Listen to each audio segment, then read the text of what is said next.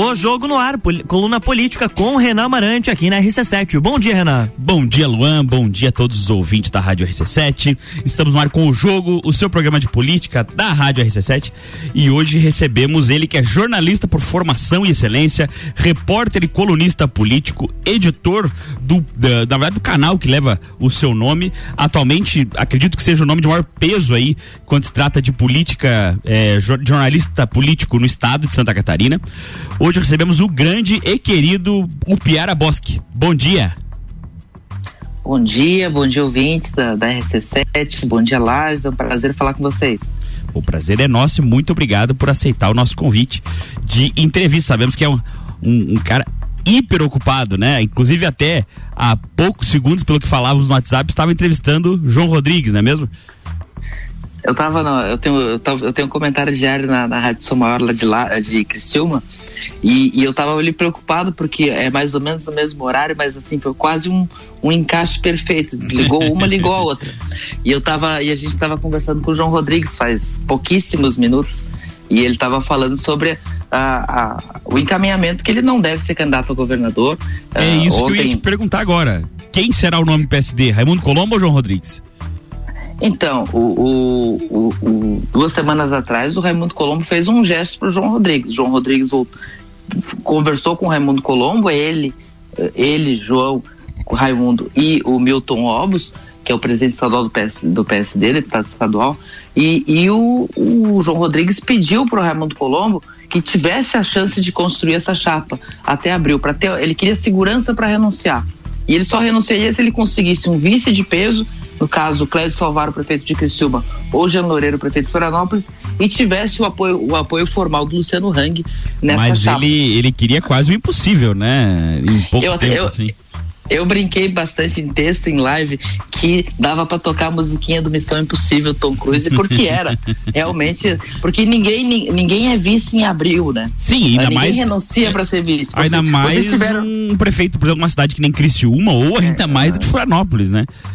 E, e, vocês viveram essa experiência em 2006, quando o Raimundo renunciou certo. à prefeitura de, de, de, de Lages. Ele não renunciou para ser candidato a senador, ele renunciou para ser candidato a governador. Sim, e na verdade quase ficou sem cargo nenhum, sem nem concorrer a nada. Exatamente. uns porque... meses ali de, de indecisão, né? De incerteza. É, ele ficou, ele ficou tentando, ele, te, ele fez a construção. Tu renuncia para ser gato governador e tenta construir isso. Se não construiu isso, lá nas convenções, tu vai encaixar onde der melhor. Ele achava na época que ia conseguir fazer uma composição com progressistas, que o Espiridião a mim ia sair da frente, ia deixar ele concorrer uh, pelo PFL na época, não deu. Certo. Aí o Luiz, Luiz Henrique chamou ele para uma conversa e em duas horas eles resolveram a situação. É assim que o Luiz Henrique fazia. Mas assim, é, é, é ele, ele pedir de Jean Loureiro que fosse, que seja vice, que anuncia agora as vésperas de deixar a prefeitura, fazendo uma, uma festa grande que ele está fazendo para deixar a prefeitura e se lançar candidato a governador. Ah, que anuncie que pode ser vice João Rodrigues. É, uma, é, é, eu até brinquei no texto ontem no Piar Online que quem vem do oeste sabe que, que só quem morre na véspera é o peru. Mas a. mas, mas aí mas, o, mas ele conseguiu, o Raimundo Colombo, diante da missão impossível, o Raimundo Colombo fez o gesto de dizer, então lá, então vai, João. Se tu é, não, não sei se você faz a mesma análise que eu, mas acredito que foi um gesto também de unificação do partido, para que não dividisse foi. o partido.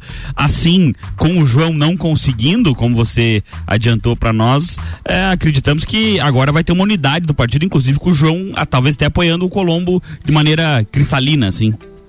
O, o Raimundo Colombo passou a ser credor credor de, de, desse gesto, é porque ele fez o gesto para João Rodrigues. João Rodrigues teve as duas semanas. João Rodrigues convenceu o Clésio, deixou o Clésio empolgado com a ideia de ser, de ser candidato a vice, prometeu que seriam dois governadores. O que aconteceu, e ficou muito claro na nossa conversa agora há pouco com o João Rodrigues, é que ele alinhou com o Clésio. Faltou a outra ponta. Eles sentiram que o Luciano Hang está titubeando da questão de ser candidato a senador. E aí, como eles não, como, como eles não sentiram firmeza de que o Luciano Hang volta amanhã para o Brasil, depois de uns dias de férias na, na Itália, Itália, né? É. Eles sentiram que o Luciano Hang talvez não seja candidato, e aí a chapa não fica aquela chapa dos sonhos que eles imaginaram, que entrava com peso muito forte na eleição, vinculando política tradicional e bolsonarismo. Aí o Cléber Salvaro não foi. E aí. E daí foi o, o sonho. o sonho morreu.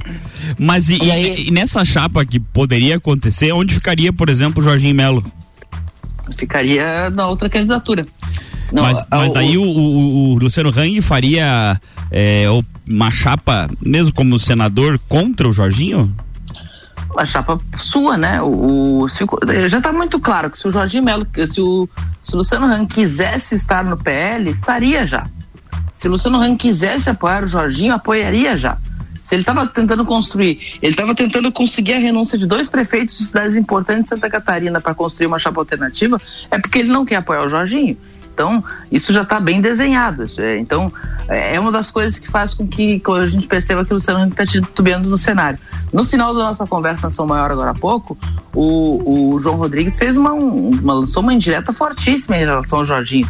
Disse que uh, existem, sem, mesmo sem ele no cenário, existem boas alternativas e que a única coisa que ele espera do eleitor e que ele vai dizer para o eleitor é que não vote na onda, que não vote só porque é o candidato do Bolsonaro, porque é o candidato do partido do Bolsonaro, porque Santa Catarina já votou na onda, etc. É, é, um, é, é uma sinalização muito forte que com Jorginho Melo não vão estar. Então é, é outra é outra raia. Mas eu, eu acredito que se eles tivessem conseguido formar a chapa uh, João Clésio e Luciano Hang, eles iriam. A próxima etapa seria fazer pressão em Brasília para que o Jorginho Melo fosse acomodado em outra função e não fosse uh, e não entrasse no jogo. Para em tese não ter uma chapa só do bolsonarismo em Santa isso, Catarina. Isso, e isso, isso não foi. Não chegaremos a essa etapa. Jorginho Melo se consolida como candidato do partido de Bolsonaro, mas a gente percebe que algumas forças que são ligadas ao bolsonarismo, como é o, o próprio João Rodrigues, não vão estar nessa canoa. Interessante, tá? E qual que é o destino agora do Luciano Hang que está vindo pro Brasil amanhã? Tá Ó, voltando. Luciano Hang, Luciano Hang, pelo que está indicando nas postagens que tem feito e pelo, e, e pelo sentimento de quem conversou com ele nos últimos dias, é, é de continuar tocando ah, as lojas Avan e, e, fazendo a expansão das lojas e não entrar na política. Mas o Luciano Hang ele é uma figura mais difícil de ler. A gente está acostumado com os políticos, né? O Luciano Hang é um empresário que está sendo enfeitiçado pela ideia de concorrer. Então, eh, eh, eu não duvido que até o final, até o final do mês ele se filie a algum partido político para manter essa possibilidade, para poder decidir isso apenas nas convenções. Deixar aberto mas, mais uns é, meses. Mas, mas nesse momento, a, a sensação que passa é de que o Luciano Hang, mais uma vez, vai só ensaiar e não vai tocar. Interessante, mas e, e, agora com essa nova configuração com o João Rodrigues em tese saindo de cena, é, quem serão de fato os candidatos então? Colombo, é, Jorginho Melo, Carlos Moisés? De fato, os candidatos só na convenção, lá no final Sim, início claro. de agosto, né? porque é, a gente vê que uh, ninguém, é, ninguém consegue garantir candidatura em abril. Uh, o que a gente define assim, a gente vai ter um jogo mais encaixado. A gente vai saber quem não pode ser candidato. Por exemplo, João Rodrigues, não renunciar, não pode ser candidato. Clécio Salvar, mesma coisa. Raimundo Colombo não tem esse problema, ele não tem cargo para deixar. O Jean Loureiro vai renunciar à prefeitura. O Antídio Lunelli, lá em Jaraguá, provavelmente também. E aí a gente vai vendo assim, tá, agora com, agora com esse jogo mais definido, os, os, os nomes se filiaram nos partidos tais, esses aqui renunciaram, estão, estão incompatíveis, os outros estão fora do jogo. A gente vê um, um cenário mais claro. Mas se a gente olhar para 2018, uh, depois do final da, da, da, das desincompatibilizações, a gente tinha assim candidaturas irre, irremovíveis. Era o Paulo Bauer, era irremovível pelo PSDB, o Espírito Amin era irremovível pelo Progressistas, o, o Gelson Berizio pelo PSD, o Mauro Mariani pelo MDB e o Décio Lima pelo PT. Eram cinco candidaturas que eram irremovíveis e viraram três, né? Porque o, o PSDB acabou apoiando o Mauro Mariani e o, o Espiridião acabou apoiando o, o, o, o Gelson Merizio e isso foi definido no penúltimo dia, no último dia, nas últimas horas. E geralmente é assim. Se a gente puxar para. Eu citei 2018, mas se a gente puxar para 2014, é assim também. A candidatura, o Ponticelli virou vice do Paulo Bauer em 2014, às, às nove da noite do último dia. É, é verdade. Então, então então, a, a gente vai ter uma nova etapa dessa da, da configuração, mas assim, a, a definição de quem vai para o jogo mesmo, mesmo, mesmo, é ali na última semana. Mas a gente, algumas coisas vão ficar mais claras. A gente, a gente tem algumas, eu chamo de algumas raias, né? A raia do, do bolsonarismo vai estar ocupada pelo Jorginho Melo. A raia do, da candidatura de esquerda, ligada ao ex-presidente Lula, fica entre Décio Lima ou Dário Berger. Será um dois, desses dois nomes. Que é a, foi a grande surpresa aí dos últimos dez dias, né? O Dário ter se filiado ao PSB. Ah, surpresa não foi. É uma novela que a gente está acompanhando desde outubro, mais ou menos. Esse flerte começou. Só que o Dário estava esperando para ver se ele não conseguia construir isso dentro do MDB. Como o MDB não tá com. O MDB, se fosse um MDB de 15 anos atrás, ele poderia tentar construir alguma coisa à esquerda. O MDB de hoje está mais à direita, está mais conservador, especialmente nas suas bases, e não toparia uma aliança com Lula. E aí, e como se construiu essa candidatura do Antide, etc., o Dário ficou isolado e acabou indo para o PSB. Mas essa possibilidade, ela existe, ela tá, ela, esse convite, ele existe desde a metade do ano passado. Era algo que a gente já vinha acompanhando, mapeando, e que até demorou, era para o Dário já ter ido uns dois meses, porque estava claro que no MDB não dava para construir nada nesse sentido. Ah, legal. Quem tem fontes tem tudo, né? Mas e, e, e, se fosse hoje um segundo turno aqui em Santa Catarina, quem, na tua opinião, que seriam os dois nomes assim mais cotados? Ah, eu tava falando das raias, né? Da, do Jorge Melo, de um lado, o Dário Berger e o, ou o Décio Lima pela esquerda, e no campo do centro ali a gente tem um, uma, uma pulverização. A gente pode ter o Raimundo Colombo, pode ter o Jean Loureiro aqui de Florianópolis, e pode ter o Antídio Lunelli. E dependendo de quem, se o MDB for apoiar o Moisés, vai ter o Moisés com certeza. Eu vislumbro umas quatro ou cinco candidaturas uh, nessa, nessa eleição, quatro candidaturas, quatro ou cinco candidaturas competitivas. Se a gente tiver um cenário de quatro, cinco candidaturas, uh, qualquer um dos nomes pode ir para o segundo turno, porque o segundo turno vai ser uma coisa de, de 20% dos votos garante uma vaga no segundo turno. Até a esquerda, que não tem essa força eleitoral em Santa Catarina, num cenário fragmentado, consegue ir para o segundo turno com 18, 20% dos votos. Então é isso que a gente vai ver. Eu vou olhar muito para ver se, se a eleição nacionaliza. Se a eleição nacionaliza, se Bolsonaro e Lula realmente polarizarem a eleição nacional e esse sentimento chegar em Santa Catarina, isso é bom para Jorginho e bom para a frente de esquerda, porque aí dá essa vinculação e os nomes mais de centro podem ficar pelo caminho. Mas a gente não pode ignorar a possibilidade de uma composição ampla. Por exemplo, se o Raimundo Colombo convence o Geloreiro a ser vice dele, e aí traz PSD, União Brasil, isso tem uma possibilidade de atrair outros partidos, faz uma grande composição, isso tem um peso. Se o Moisés consegue atrair o MDB, que ainda é o plano A, B e C dele, ter o, o MDB como vice, se ele consegue fazer essa composição, ele dá uma encorpada no projeto. Hoje o projeto, a escolha do Moisés pelos republicanos e a saída do Heron Jordani da Casa Civil fez com que o, o projeto do Moisés ficasse um pouquinho mais cambaleante. Mais Mas, difícil, né? mais difícil, mas o, governador Moisés gosta dos caminhos mais difíceis, né? A pessoa que consegue ficar tantos minutos sem respirar embaixo d'água, como ele consegue, acho que ele uh, respirar normal para ele deve ser muito difícil. Então ele não quer composições normais. Fizeram toda uma cama para ele entrar no MDB, ter uma composição com Podemos, republicanos, PSDB, mas ele achou muito fácil. Aí ele optou pelo republicanos e está lá se batendo com os seus. É normal, é do jogo. Ele não é, ele não é da política mesmo, ele, ele diz que é uma goiabeira, não é um pinheiro.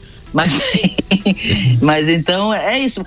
Eu, eu, não, eu não, consigo cravar hoje quem são os dois. Eu, eu assim, pela lógica nacional, se a nacional baixar aqui com força, a chance de a gente ter um segundo turno entre Jorginho e, e e, e, a esquerda é grande. Mas há uma tendência de, de, de haver uma pulverização nacional desse, dessa bipolarização, né?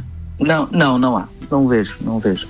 As pesquisas hoje mostram mostram o Lula cons consolidado em primeiro lugar e mostram que o Bolsonaro, que vinha caindo, parou de cair, estabilizou numa segunda posição ali. Então, digamos, 70% do eleitorado brasileiro hoje está mobilizado para esses dois nomes, que são os nomes que despertam as paixões e os ódios. Sim. Que são os nomes. A, a ideia de vamos votar num meio termo que não tire da briga, essa ideia não cresceu ainda, não floresceu. E aí a gente vê uh, o, o Moro e o Ciro Gomes na casa dos 7%, e os outros ali, Dória não existe, ficou lá com 2%, uh, Eduardo Leite, Simone Tebet com 1%.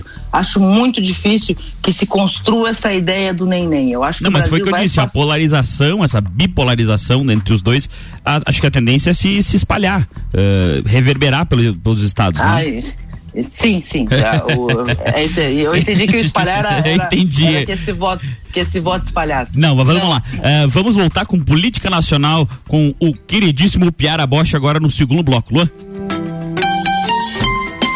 RC7857. Estamos no Jornal da Manhã, mas olha atenção que eu tenho um recadinho para você. Sábado começa a venda de ingressos para o Entreveiro do Morra pelo nosso site rc7.com.br.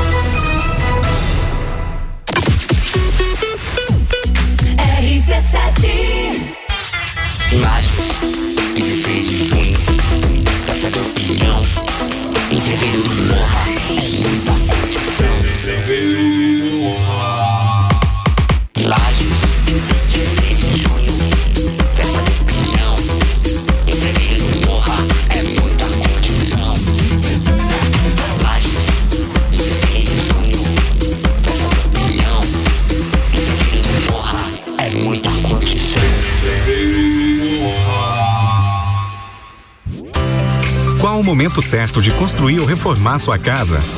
Inovação e ousadia é o que nos inspira a sermos cada vez melhores. Por isso, o momento certo para realizar esse grande sonho pode ser qualquer um, desde que seja com a Zezago.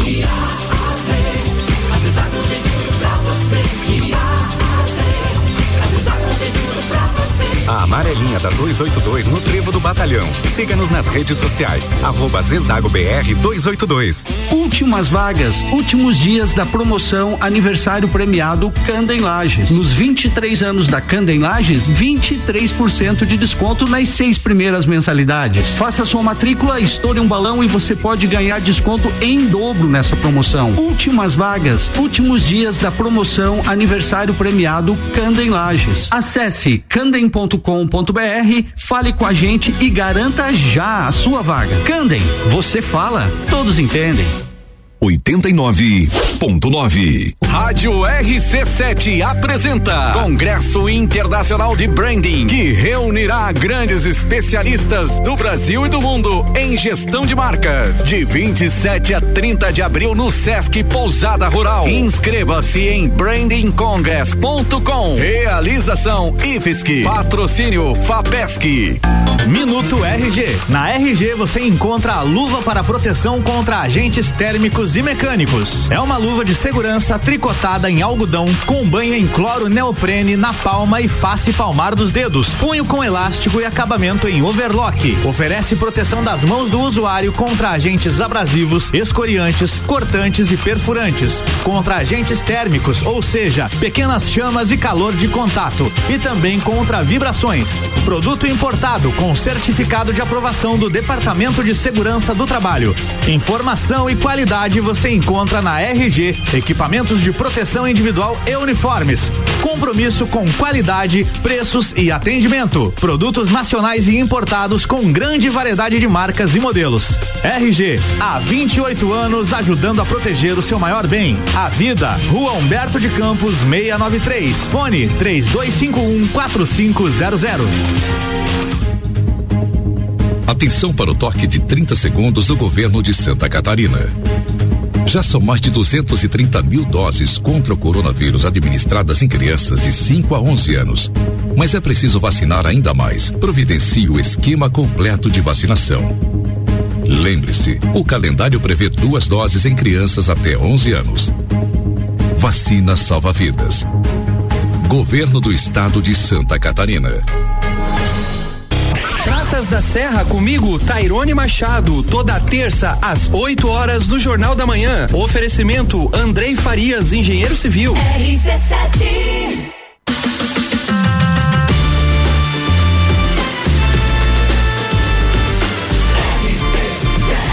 A número 1 um no seu rádio tem 95% de aprovação. Jornal da Manhã.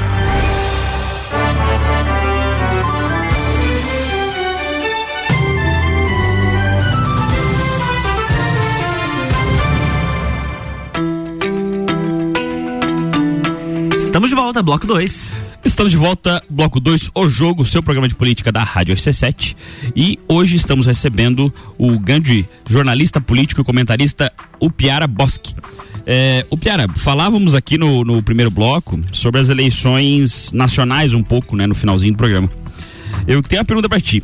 É, a, a, ida do Geraldo Alckmin é, pro PSB e tensionando seu vice de Lula praticamente escancarado, você julga positiva ou negativa para uma para a candidatura do Lula?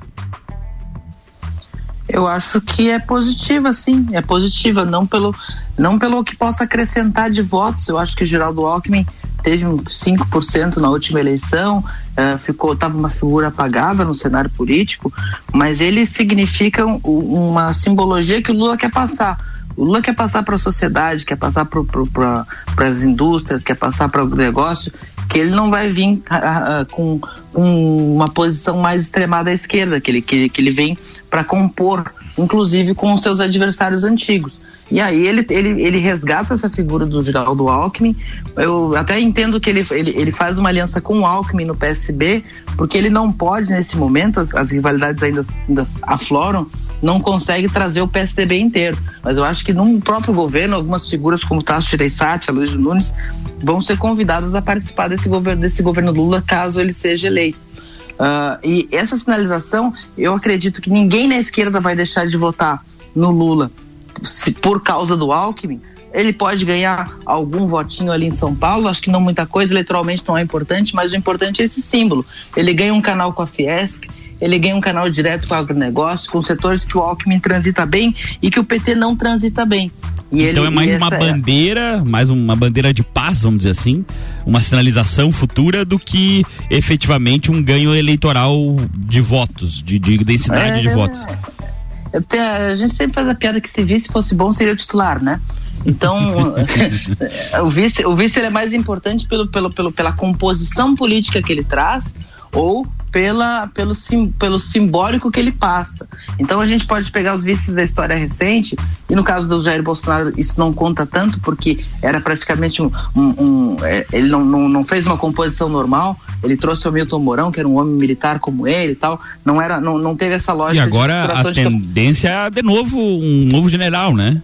Sim, vai ser o Braga Neto. Mas voltando para, mas assim, olhando para a história, quando a, a, o Michel Temer não trouxe voto nenhum para Dilma Rousseff, porque o Michel Temer mal e mal tinha voto para se eleger deputado federal em São Paulo naquela eleição.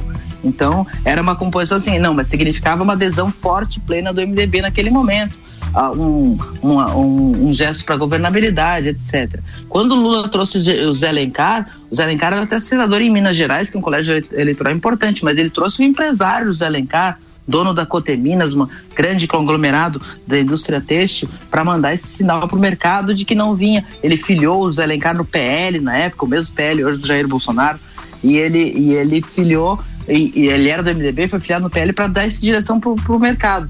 Hoje o Lula entende que, que, que a sinalização tem que ser mais forte, então não basta trazer um empresário não tão conhecido ou que é muito forte no, no PIB, mas ele quer trazer um, um ex-adversário para dizer assim, não vou, não tô vindo para me vingar se eu for eleito. Então o vice, ele, o vice ele tem esse papel muito de mandar sinais para o eleitorado, mas principalmente para a classe política e para a classe empresarial. Então, como a gente falou antes, que é mais como uma bandeira, então mesmo, e, e mais figurativo, como você bem disse. Mas não, mas se, se, uma coisa que o PT aprendeu é que se deixar o vice sem trabalho, ele começa a trabalhar, a conspirar. Então a ideia é que o, o Alckmin tenha papel no governo Lula, se, se, o Lula for eleito, de fazer, de ser essa pessoa que permanentemente trabalha os canais com os setores onde o PT não consegue entrar ou tem dificuldade de entrar, especialmente no setor produtivo. Então Vai é, ser quase é um relações tá públicas, então? Vai ser o embaixador, o embaixador do, do, do, Lula no, conversa, no conservadorismo. Entendi. E, e essa entrada entrada, já é meio, já é, já é notícia velha, mas a entrada do, do Sérgio Moro, a corrida eleitoral, é, trazendo para si sempre aquela pecha de terceira via que, como você bem disse no primeiro bloco, não alavancou ainda. Você acha positiva ou negativa para uma reeleição do Bolsonaro? Olha, a gente percebe que a candidatura do Moro até agora não emplacou, né? Ela até chegou no, no, no cenário eleitoral, quando foi apresentada, a, ele, ele logo chegou aos 10% e se entendeu que ele poderia mexer no, no, no sismógrafo da, das pesquisas eleitorais. Mas ele era mas eu sempre disse, escrevi várias vezes isso, que eu não considerava o Sérgio Moro um candidato de terceira via. Candidatura de terceira via não é simplesmente quem está em terceiro ou quem ameaça as duas outras vias. Terceira via significa um candidato que possa ser palatável aos eleitores menos extremos de ambos os, polos.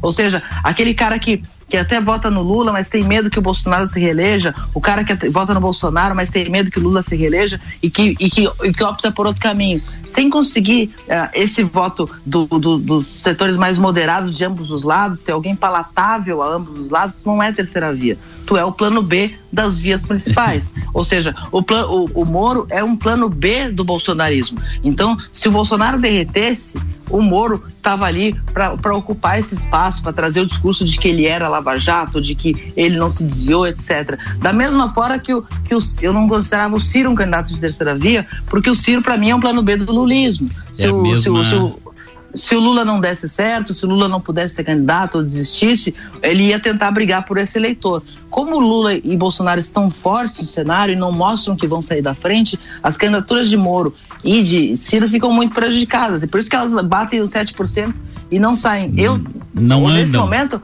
nesse momento eu tenho sérias dúvidas sobre se o Sérgio Moro leva adiante esse projeto. Porque uh, ele, tá, ele não, não só tem a dificuldade de, de que o, o, o Bolsonaro está consistente novamente, mas ele também não consegue fazer alianças, porque muitos dos partidos que ele quer uh, como aliados são partidos que tiveram membros uh, dos integrantes seus alvejados pela Lava Jato em algum momento, né? E, e a Lava Jato traz consigo um discurso da antipolítica e agora ele quer a política apoiando ele.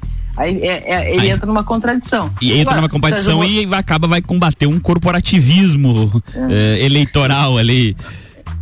É, assim, é, é, é, não é amigo dessa gente, né? Exato. Ele tem, ele tem todo o direito de ser candidato. Eu acho que ele, ele- a Lava Jato tem, tem muitos méritos e muitos erros, mas, eh, e- mas ajudou a gente a entender a promiscuidade com que era feita a doação eleitoral, de campanha eleitoral aqui no Brasil.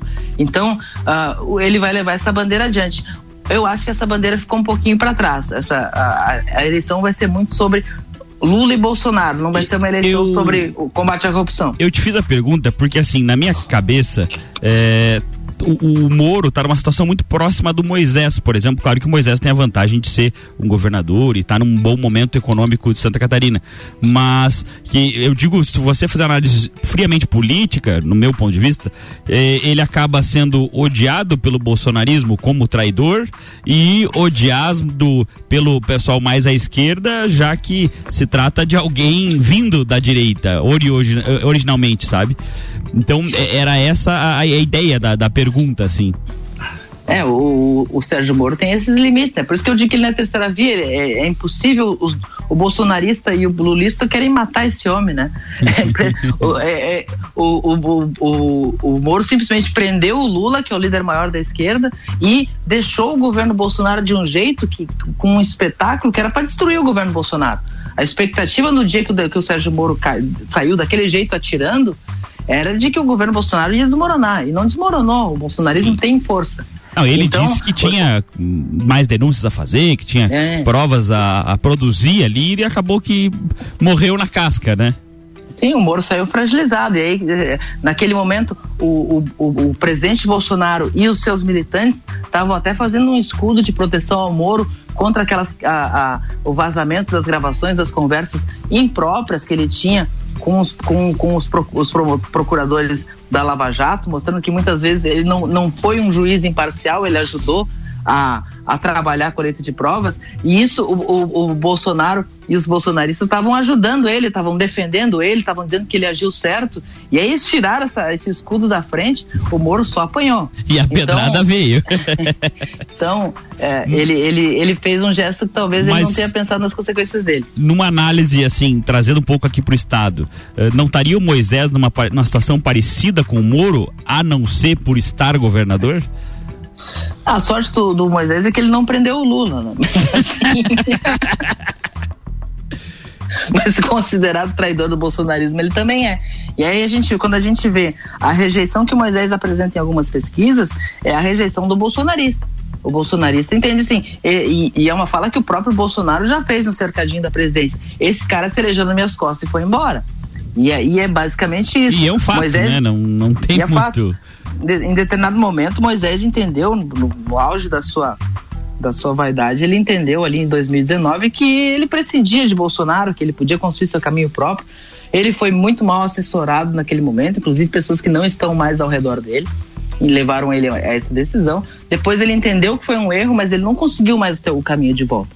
todas as tentativas dele de reaproximação de Bolsonaro, de ir lá, ir atrás dele nos eventos, ele foi rechaçado. Aquela porta fechou e agora ele vai ter que se virar com isso. Ele vai ter que se virar com essa coisa. Por isso, por exemplo, uma, é, ele poderia, ele, o Moisés poderia hoje estar afiliado no PSDB e ser ganhado pelo PSDB. Por que ele não faz isso? Porque assim, não pode colar no Dória, porque o Dória também é considerado traidor. Se ele achar para os traidores, ele foge do Dória.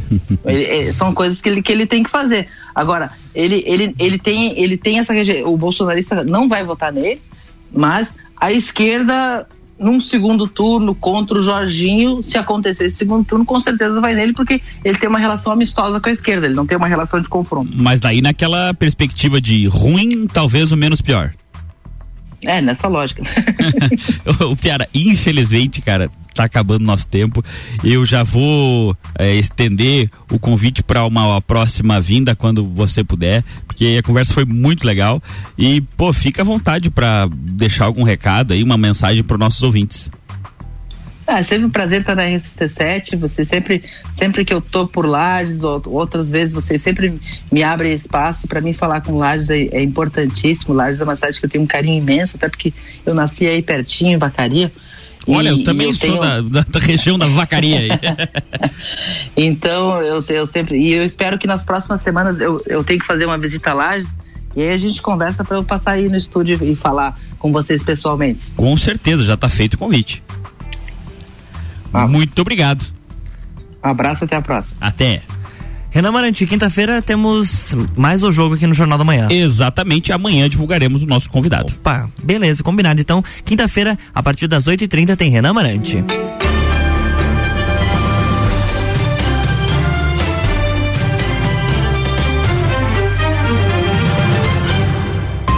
Jornal da Manhã.